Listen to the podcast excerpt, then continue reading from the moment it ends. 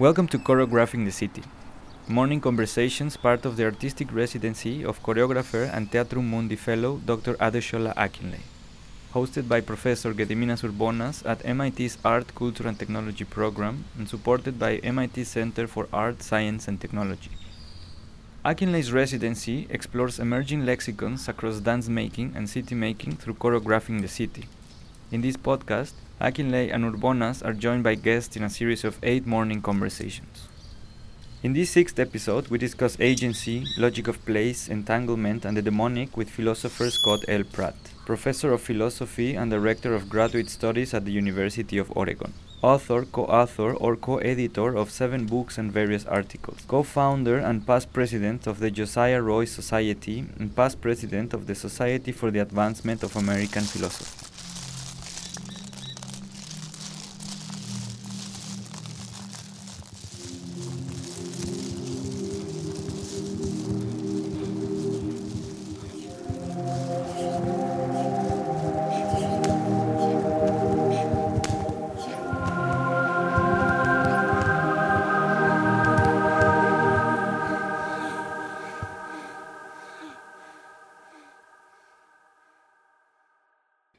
So I appreciate the opportunity to talk a bit about my work, particularly native pragmatism and the logic of place.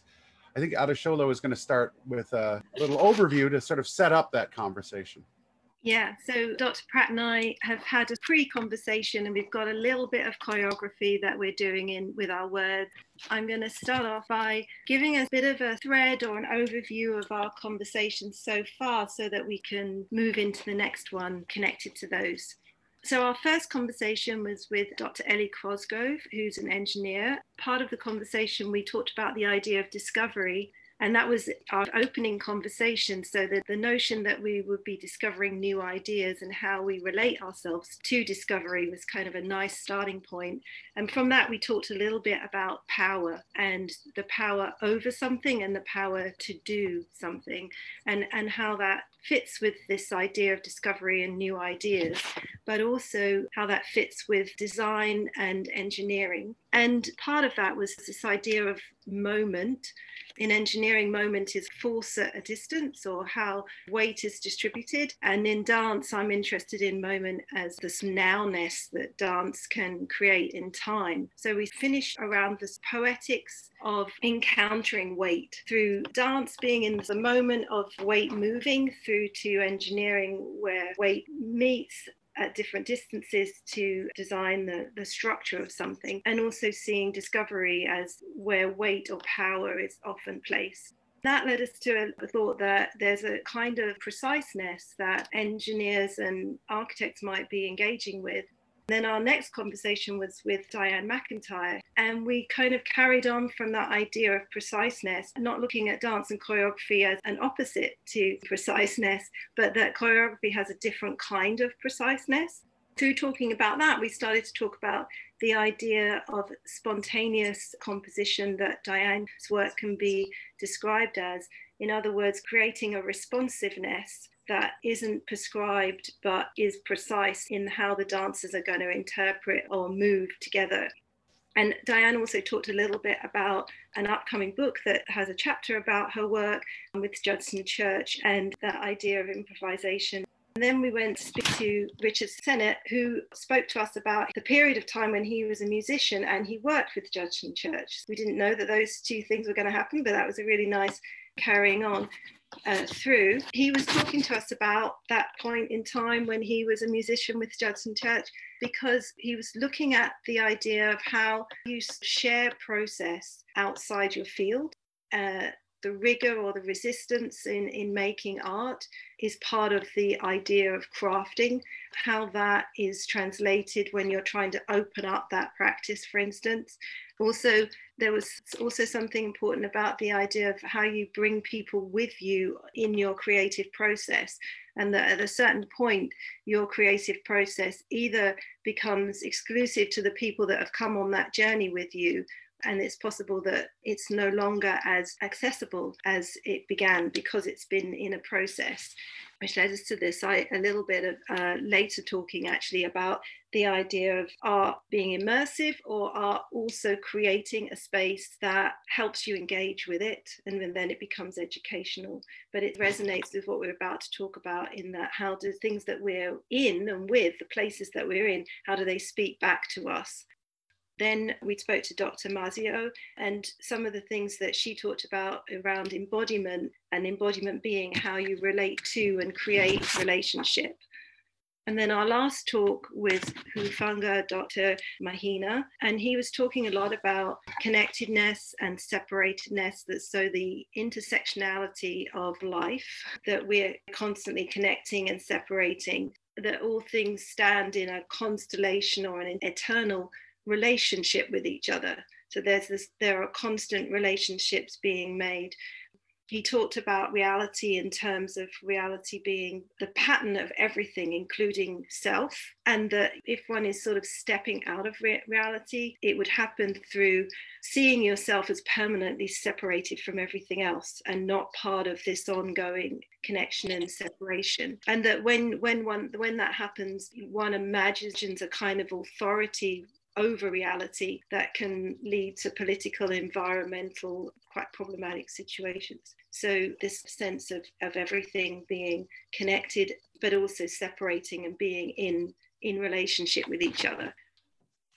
Which leads to Dr. Pratt's notion of the logic of place. In other words, as we're seeing these, these interrelational intersections as we're looking at how we, for instance, with Dianne creating this sort of environment, the choreography is almost creating the environment for the responsiveness of the dance to happen. Richard Sennett's talking about does a space need to speak back to how it talks back, back and forth between the participants and the art. So the logic of place it would be really great if you could say a little bit about the logic of place as, as it fits with these notions of interaction, transaction, and co creation that all of the conversations have led us to.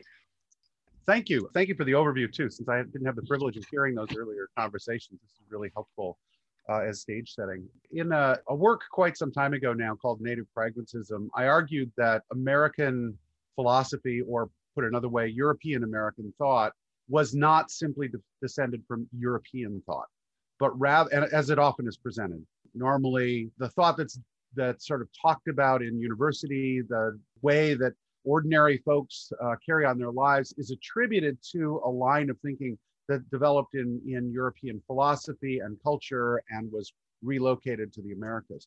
In native pragmatism, I argued that that was certainly true that there was an influence from European thought, but that indigenous thought, the thought encountered among people native to North America, played a role in how European Americans came to think. And I think central to that influence was a recognition of something that we currently call place, um, though it was a kind of more complex notion that involved boundaries and activity and so on.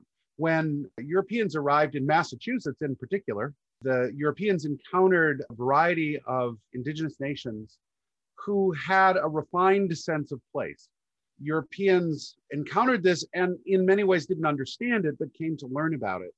And in the process of doing so, began to change the character of how they thought, in particular, about community life and solving problems around them. And the, the last speaker, whose name I, I still don't have written down, um, in this series talked about separation and connection. Um, the key notion in indigenous conceptions of place was that places are separate, separate from each other and yet connected, and that problems that emerge, encounters that happen between places, happen across boundaries. And these boundaries have a particular kind of character. So I dubbed this relation the logic of place thinking about logic as, as a, an American philosopher at the beginning of the 20th century thought of it as uh, systems of order. So logic means systems of order or the science of order, not simply talk about formal language systems or about relations, but about how experience gets ordered. And a logic of place suggests that experience is ordered not by universal principles, but rather by, in a sense, practical principles that have to do with where you are. I just had a, a, an argument with a colleague actually a couple days ago about our assessment of sort of current problems in North America. And his claim was that the solution to the problems is a kind of cosmopolitanism. We could solve our problems if we just on a kind of cosmopolitan outlook and we recognize that people were more like us than different from us.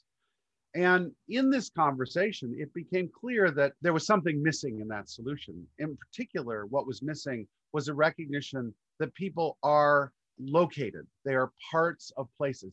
Uh, put another way, everyone's from somewhere.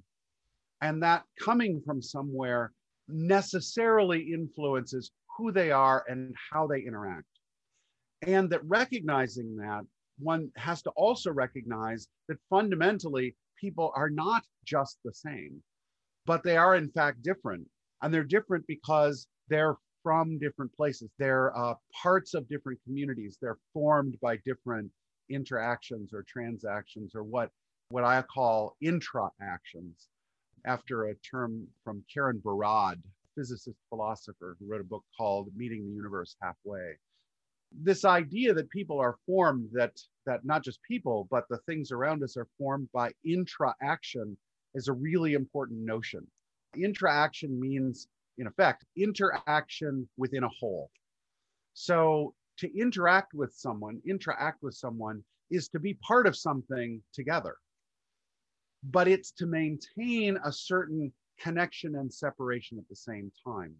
It's part of a whole, and in that sense is connected, but it's also an intra-action. There are differences in play.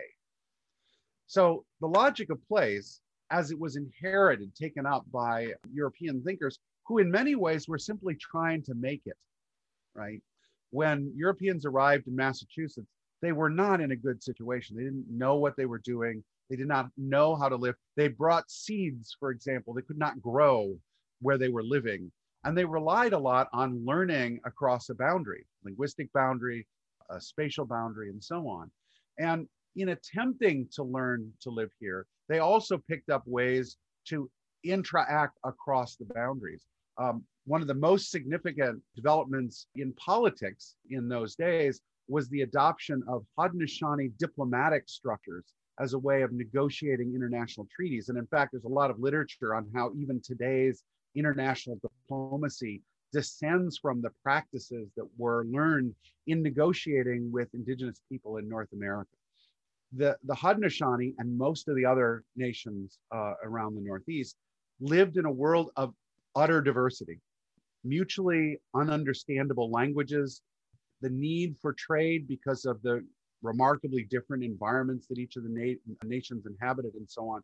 And they had developed ways of negotiating across these vast differences in order to accomplish the things they needed to do. And the, the consequence of this is when the Europeans arrived, they had the resources to deal with Europeans in a way that recognized the notion of place. That is, it recognized that on the ground, there were things that had to be dealt with in particular, but not universally this led to problems, of course, because uh, ultimately Europeans wanted to think of their treaties as some sort of transcendent, universal propositions that weren't bound to particular particulars on the land and so forth, and consequently conflict emerges and so on. But always there was a stream of people who were learning from indigenous people and learning how to negotiate um, these boundaries. In the end, just to sort of summarize that, what I take to be the key point Europeans learned from this notion of place about how difference can coexist. They didn't often uh, live according to those principles, but they did. And part of the reason it worked, how part of the reason that difference could flourish was because uh, the logic of place gives up on the idea that every place is the same. When my colleague and I were arguing about cosmopolitanism, the problem is that cosmopolitanism is predicated on the idea that boundaries are all in principle crossable. But the philosophy, the logic of place argues that boundaries are not universally crossable, that some actually stand as barriers and should be respected as such. Now, what are the implications of this for um, for the creation of a place? There's another notion in uh, native pragmatism that's worth making a, a mark by, and that's this notion of the logic of home. The logic of place talks about how differences are negotiated at the boundaries. The logic of home is the idea that each place has its own sort of structure and future. And for Indigenous people, this meant that their homes were challenged, and the logic of home was a resource used to adjust the, the place to deal with the fact of uh, settler colonialism, invasion, and ultimately genocide. The notion of the logic of home is how one can organize one's place in a way that it will not only survive, but that it will grow. And this introduces a second notion, in addition to the notion of home, the notion of purpose or a future.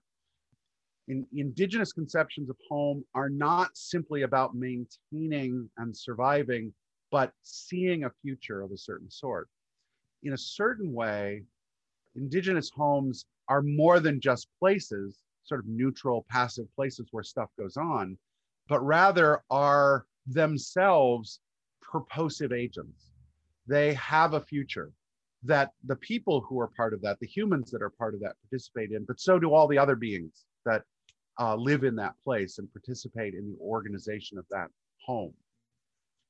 When I completed Native Pragmatism, one of the things that I hadn't addressed, uh, but that was pretty apparent, and then in the work since then I have addressed, is that places are purposive they have futures. And indigenous conceptions of individuals, which include not just humans, but um, beyond human individuals as well, are organized not only in terms of preservation, but rather in terms of futures. And this has various names. In most English translations, it refers to something called power. But what power is, is a, a kind of motive force, a direction uh, toward the future, a way of acting to realize a future. Now, you might say that's a very human notion, and put as purpose it is. But indigenous conceptions of power, sometimes called Orenda or Wakanda or Wakan, are all conceptions of how a thing realizes itself how it has a future. That notion of power is then balanced in the context of place, where place amounts to the relations in terms of which that motive force can be realized. Uh, Vine Deloria Jr., who's a famous indigenous philosopher who passed away in 2004, wrote a book called Power and Place. I strongly recommend it to anyone who's thinking about notions of place.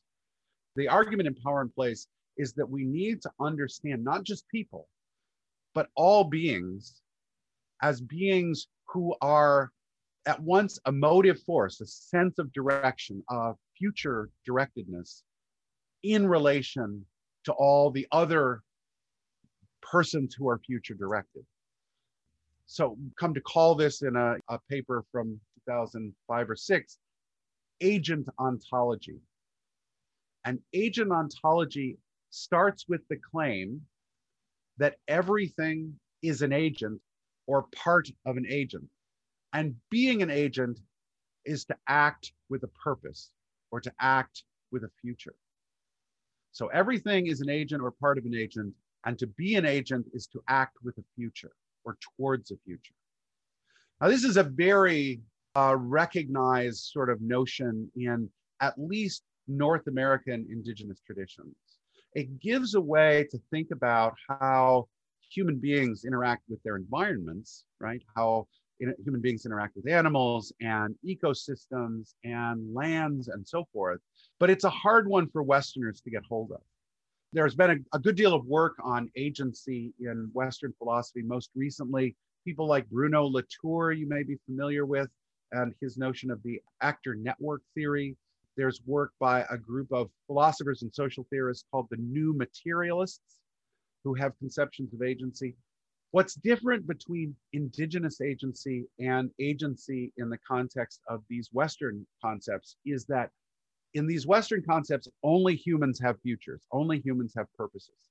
In indigenous conceptions, everything has futures.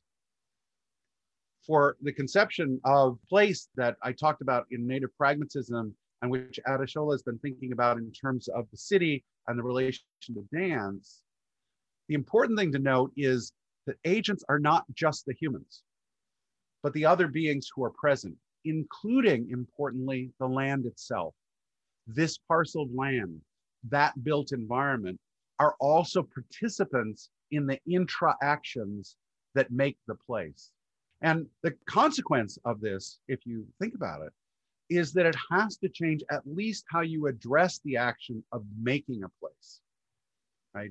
The role of humans, not just in sort of ordinary to and from the market stuff, but in ways in which we want to embody me, uh, meaning in a place, has to happen in a way that recognizes the intraactive character of that construction.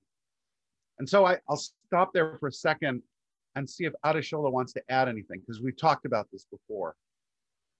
Yeah, I wanted to say that I think what you're saying is beautiful. Obviously, that's why I really love the the things that you're saying about uh, logic of place and logic of home. I sort of reached that through dancing. So when I dance, I feel as if I'm in relationship with the ground the gravity everything around me is a part of the dance so my my self dancing is beyond my skin it's the moment of everything, which is what I was saying about nowness in a sense.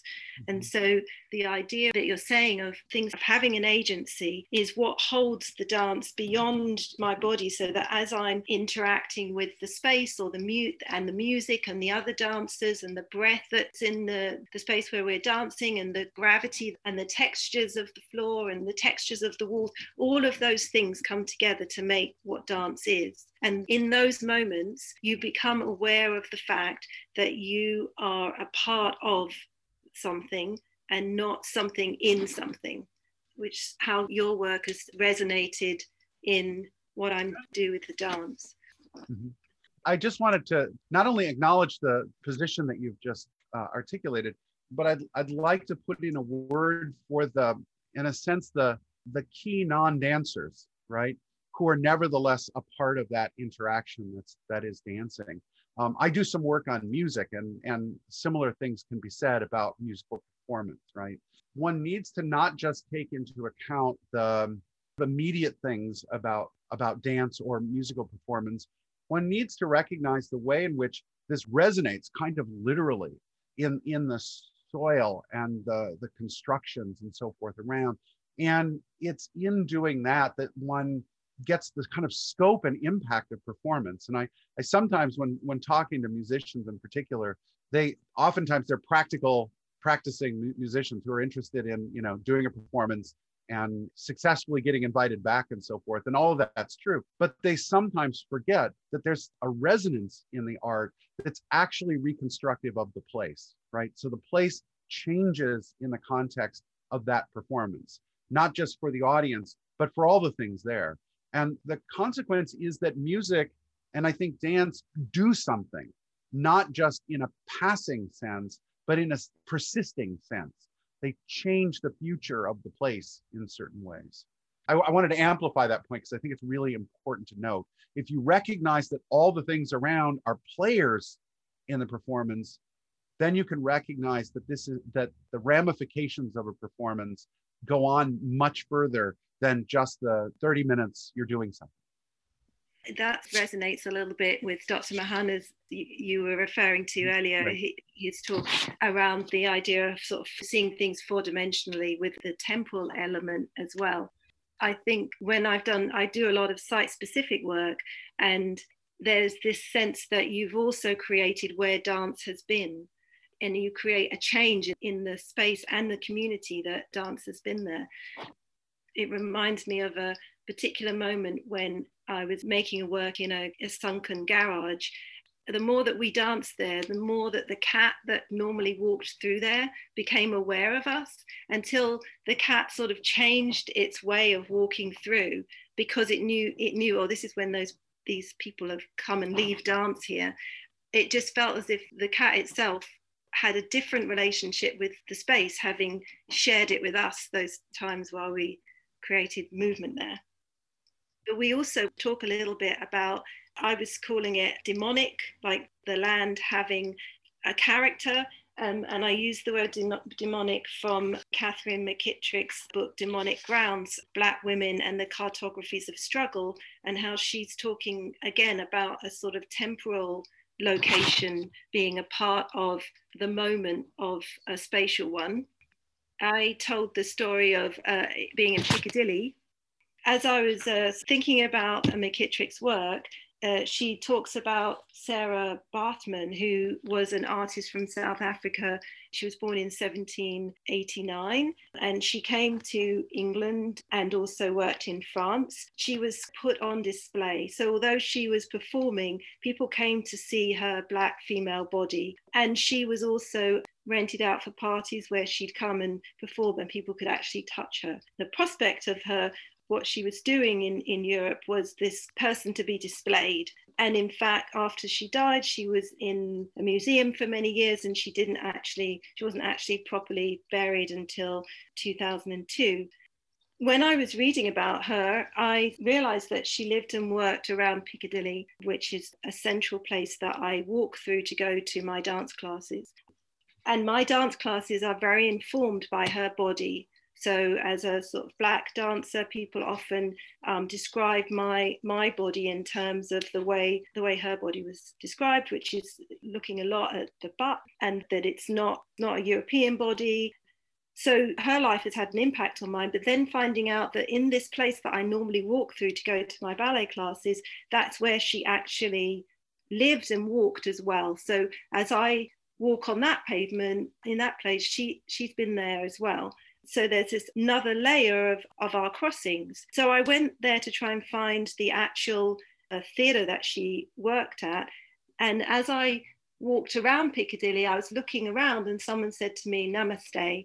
And I said, okay and and he said that isn't that what they say where you're from? And i said no i'm from here and carried on walking. And then it turned out that where that person was standing he was giving out leaflets and wanting to talk to people. So he was trying to start conversations was actually outside what used to be the building that she was there. So i walked back and he saw me again and, and as an explanation he said oh you didn't look like you were from here because you were sort of looking around. And it was part of this thing that there's a there's a way to be in that space and i was breaking the way to be in that space by looking around. And i said no actually I'm, I'm from here and i walked off. But there started to become these sort of layers in history and actually dianne mcintyre is another speaker and is here too. When i told her that story as well she said oh actually i've had an experience of of of uh, being not present and be yet present in that same space. What mckittrick is talking about is that that becomes demonic because Piccadilly it means something different to me than the most of the people there. Piccadilly means Sarah Baartman's place when most people walking through there aren't thinking that. So I become possessed by what that place means that isn't necessarily visible to everybody else. And that there are layers of that with everyone as, as they're making a kind of logic or a sense or a place placing themselves where they are that we're all possessed by these different histories and moments in time that create meaning for where we are. McKittrick is talking about the idea that some of those meanings aren't, aren't recognized and you become almost geography less. But I, I said it was almost like I was a, a sort of out of placeness of me. And Dr. Pratt said, if you say out of placeness, I'll definitely respond to that. yes, because uh, uh, this is part of that conversation I had with another colleague. There is no such thing as being out of place. I mean, one is going. There is there is no being which is not in a place, but there's something else going on. And I spent some time looking at McKittrick's work on this book, uh, Demonic Grounds, and she defines the demonic in a way that's worth noting, and I think gets at exactly what Adesola was saying. She says this the demonic, then, is a non deterministic schema. It is a process that is hinged on uncertainty and nonlinearity because the organizing principle cannot predict the future. So it's an indeterminate space, which is precisely what a boundary is a boundary between things, the present and the past, between one place and another. Um, I use in my logic class the example of a boundary to illustrate that when you're at one, what happens next is indeterminate. That is, it's not, you cannot derive what happens next from a boundary because a boundary is logically inconsistent. I won't drag you through the details of the proof, but essentially, a boundary means that the way forward is contradictory. And the only way to go forward is if you're a person on a boundary, is to make a choice, to do something. It's as McKittrick said, the organizing principle can't predict the future. You can't derive the future in any formal way from the present. Things are open. And being open makes you and the situation subject to influences, right? To make be made sense of. And I, I, had not known about McKittrick's book until Adesola pointed it out. And I think it's it's fascinating. She gets the notion of the demonic from Sylvia Wynter. Sylvia Wynter is a theorist of what's being called by some anyway Afro-pessimism, the idea that futures are sort of nonlinear extensions from current conflict and purpose, basically. So I think that what the demonic gives us actually is this idea of spaces where other things can be influential. Right. So so as opposed to following the day, the walk that Adesola was on if it wasn't for the fact of the demonic, that is this break that allowed for other things to have a role, it would have just been a walk down the street.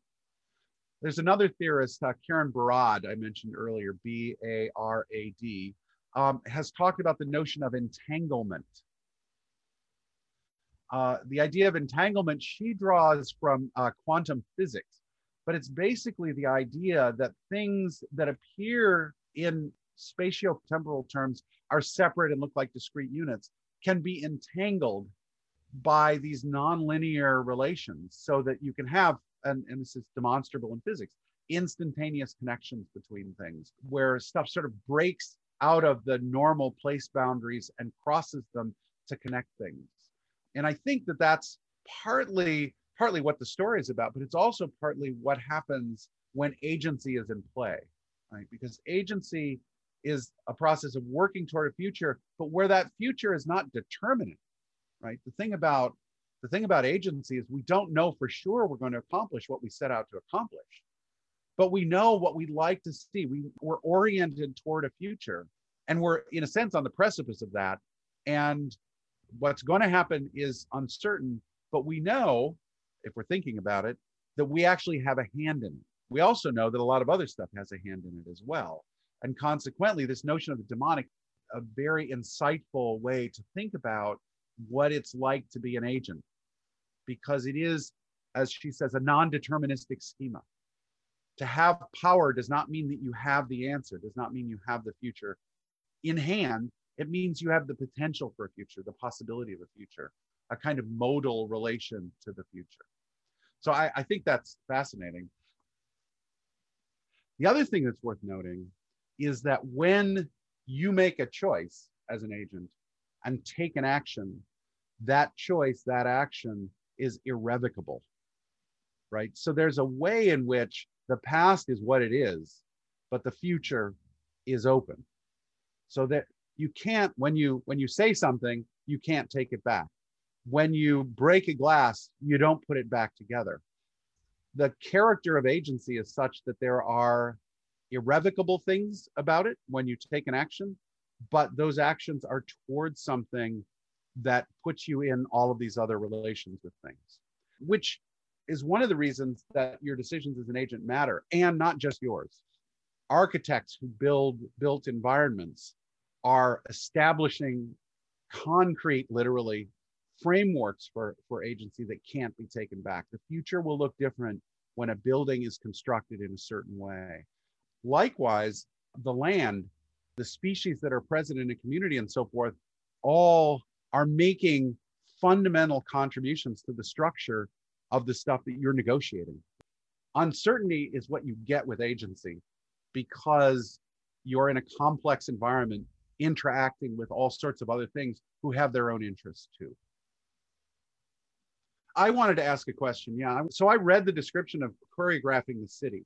And, and I think this is a fascinating idea. And I wanted Adesola to talk a little bit about what that program would look like. If you were to come to my city and say, we're going to, we're going to, we're going to change it through dance. We're going to choreograph this city.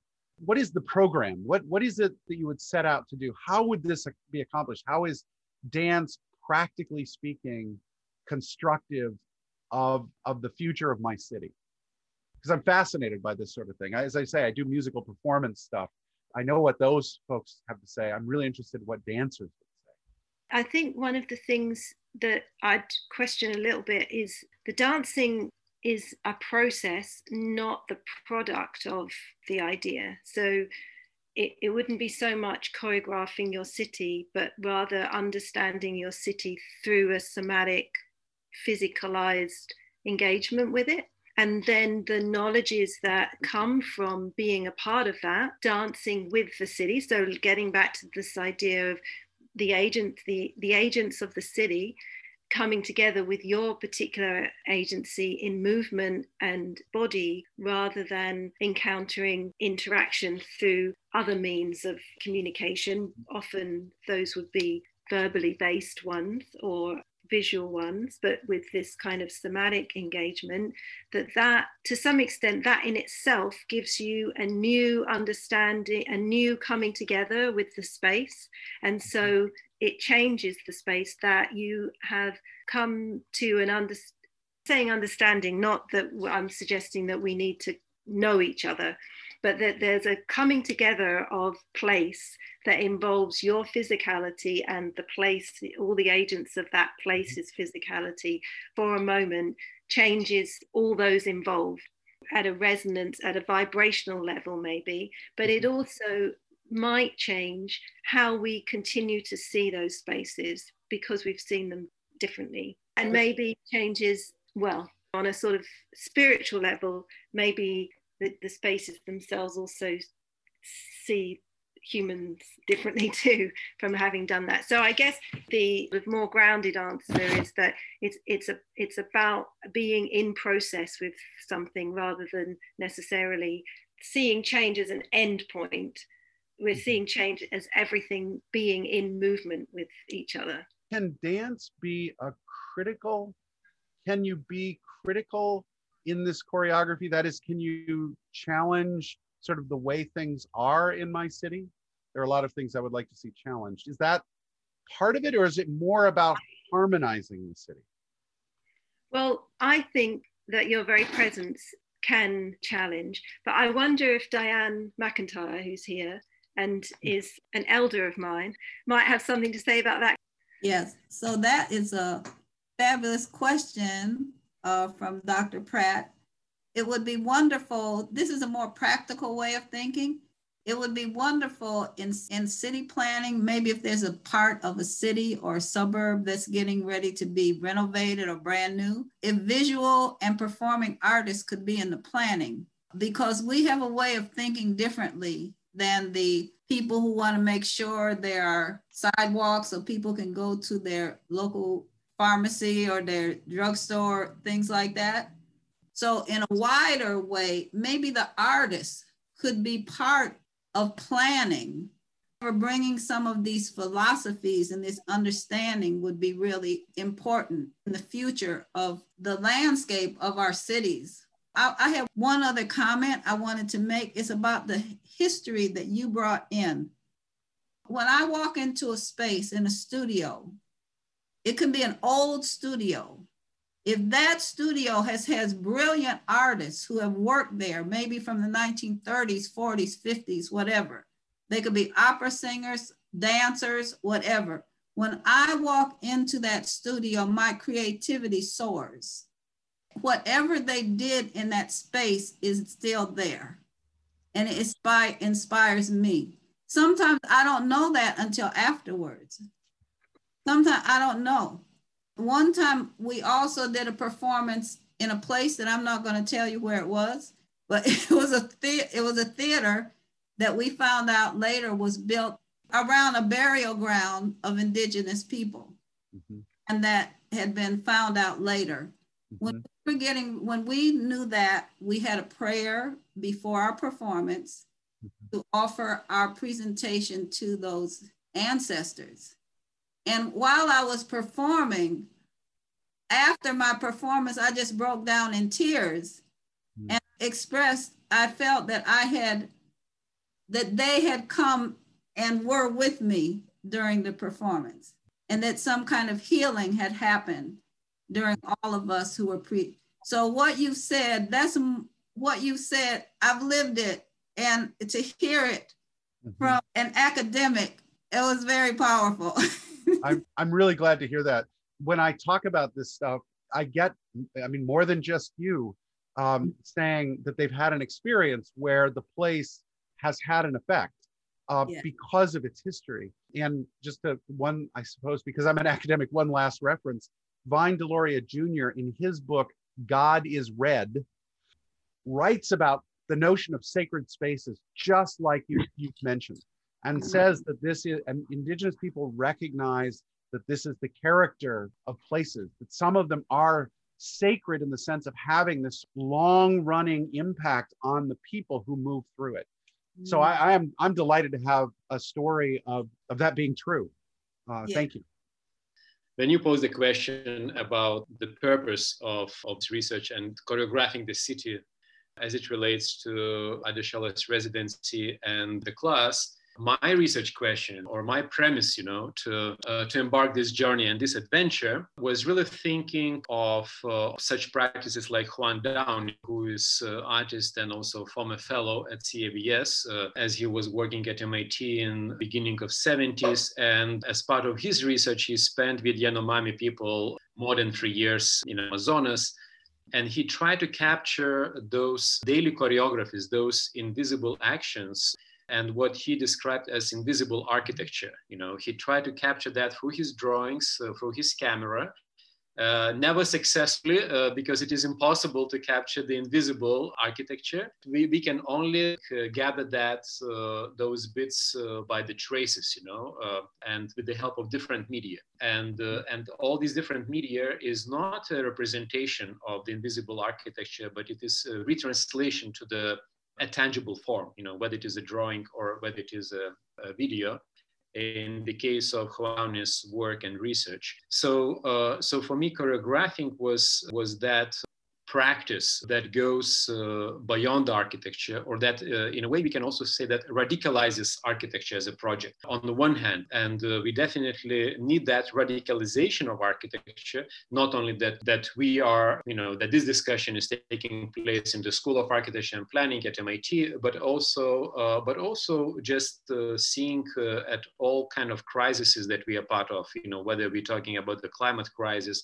economic crisis, human crisis, and the big part of that is because of the uh, not think limits to growth, right? So because not understanding that there are limits to growth, you know, I'm referring to this book uh, of the 70s, Limits to Growth, you know. So, and then speaking about the city, of course, I'm very much also interested in, in the idea where the uh, boundaries between the urban and the rural uh, are also being redrawn as we have uh, with the recent, uh, you know, even attempt of Rem Koolhaas, you know, where he's uh, saying that, you know, the future of the rural uh, or the future is in the rural on one hand. On the other hand, we see that the rural comes to the urban environments and we resolve our daily economies, our well-beings, embracing the rural and perhaps that's where also the core of these entanglements taking place right mm-hmm. so uh, as urban dwellers, we are so much dependent on the rural. But where is that rural? You know, is it in the outskirts of outskirts of Boston,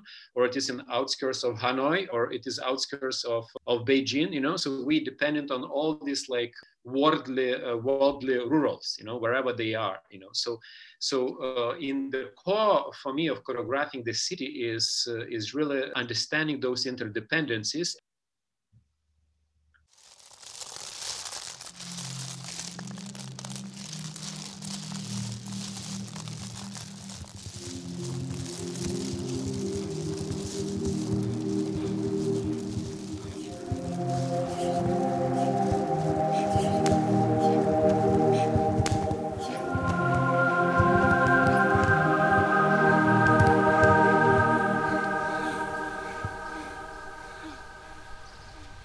podcast is possible thanks to the support of the Center for Art, Science and Technology at MIT and the Art, Culture and Technology program, and is done in collaboration with Theatrum Mundi. If you want to know more about the class, the program, and or the artists, follow us on Instagram at choreographingthecity underscore MIT, or follow the links provided in your podcast platform. Thank you very much for listening.